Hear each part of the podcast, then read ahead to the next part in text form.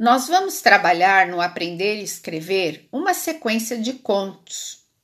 O primeiro conto é As Três Fiandeiras.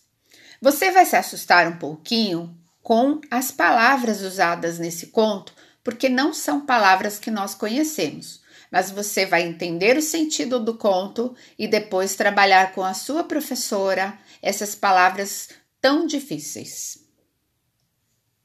A escuta do conto As Três Fiandeiras, uma adaptação dos irmãos Green.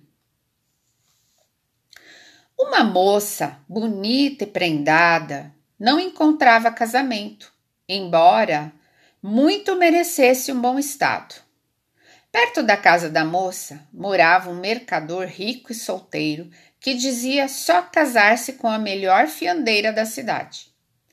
A moça, sabendo essa notícia, ia comprar linho à casa do rico, dizendo fiá-lo todo num dia só. O homem ficava pasmado, vendo uma moça tão trabalhadora. Não dando inteiro crédito ao que ouvia, uma manhã em que a moça apareceu para mercar um pouco de linho, disse-lhe em tom de brincadeira: Moça, se esse linho é fiado num dia, sem entrar pelo serão, leve-o sem pagar e irei ao anoitecer ver sua tarefa. A moça voltou para casa muito aflita, com a promessa, porque não podia afiar o linho num dia, nem a metade da porção que trouxera.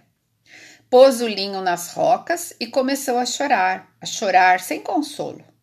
Quando estava assim, ouviu uma voz trêmula dizendo: Por que chora a minha filha?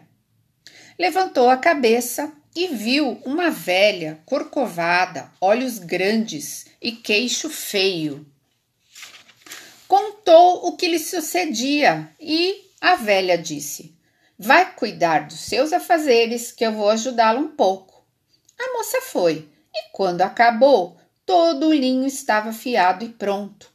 A velha disse: se você casar, eu virei as bodas. E não se esqueça de chamar-me minha tia por três vezes. A moça prometeu. Quando o mercador chegou e viu o linho fiado, ficou assombrado.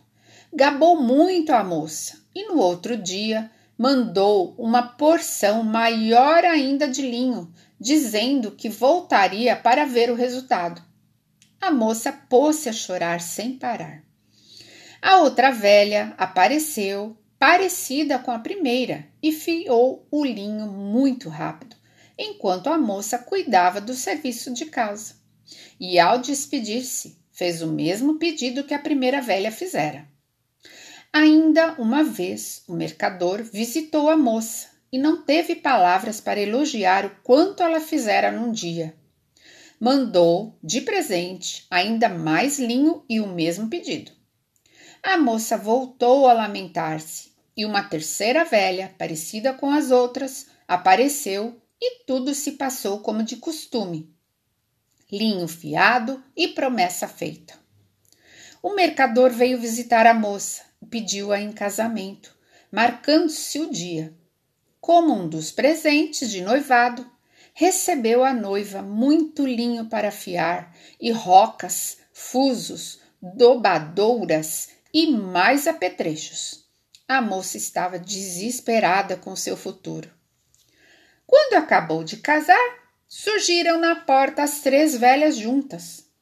A moça, lembrada do que prometera, recebeu-as muito bem, tratando-as por tias, oferecendo comida, bebida, assento e fazendo toda a sorte de agrados e oferecimentos.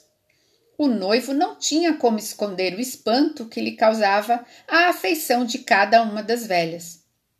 Não se contendo, perguntou: Por que as senhoras são assim, corcovadas, olhos esbugalhados e queixos para fora?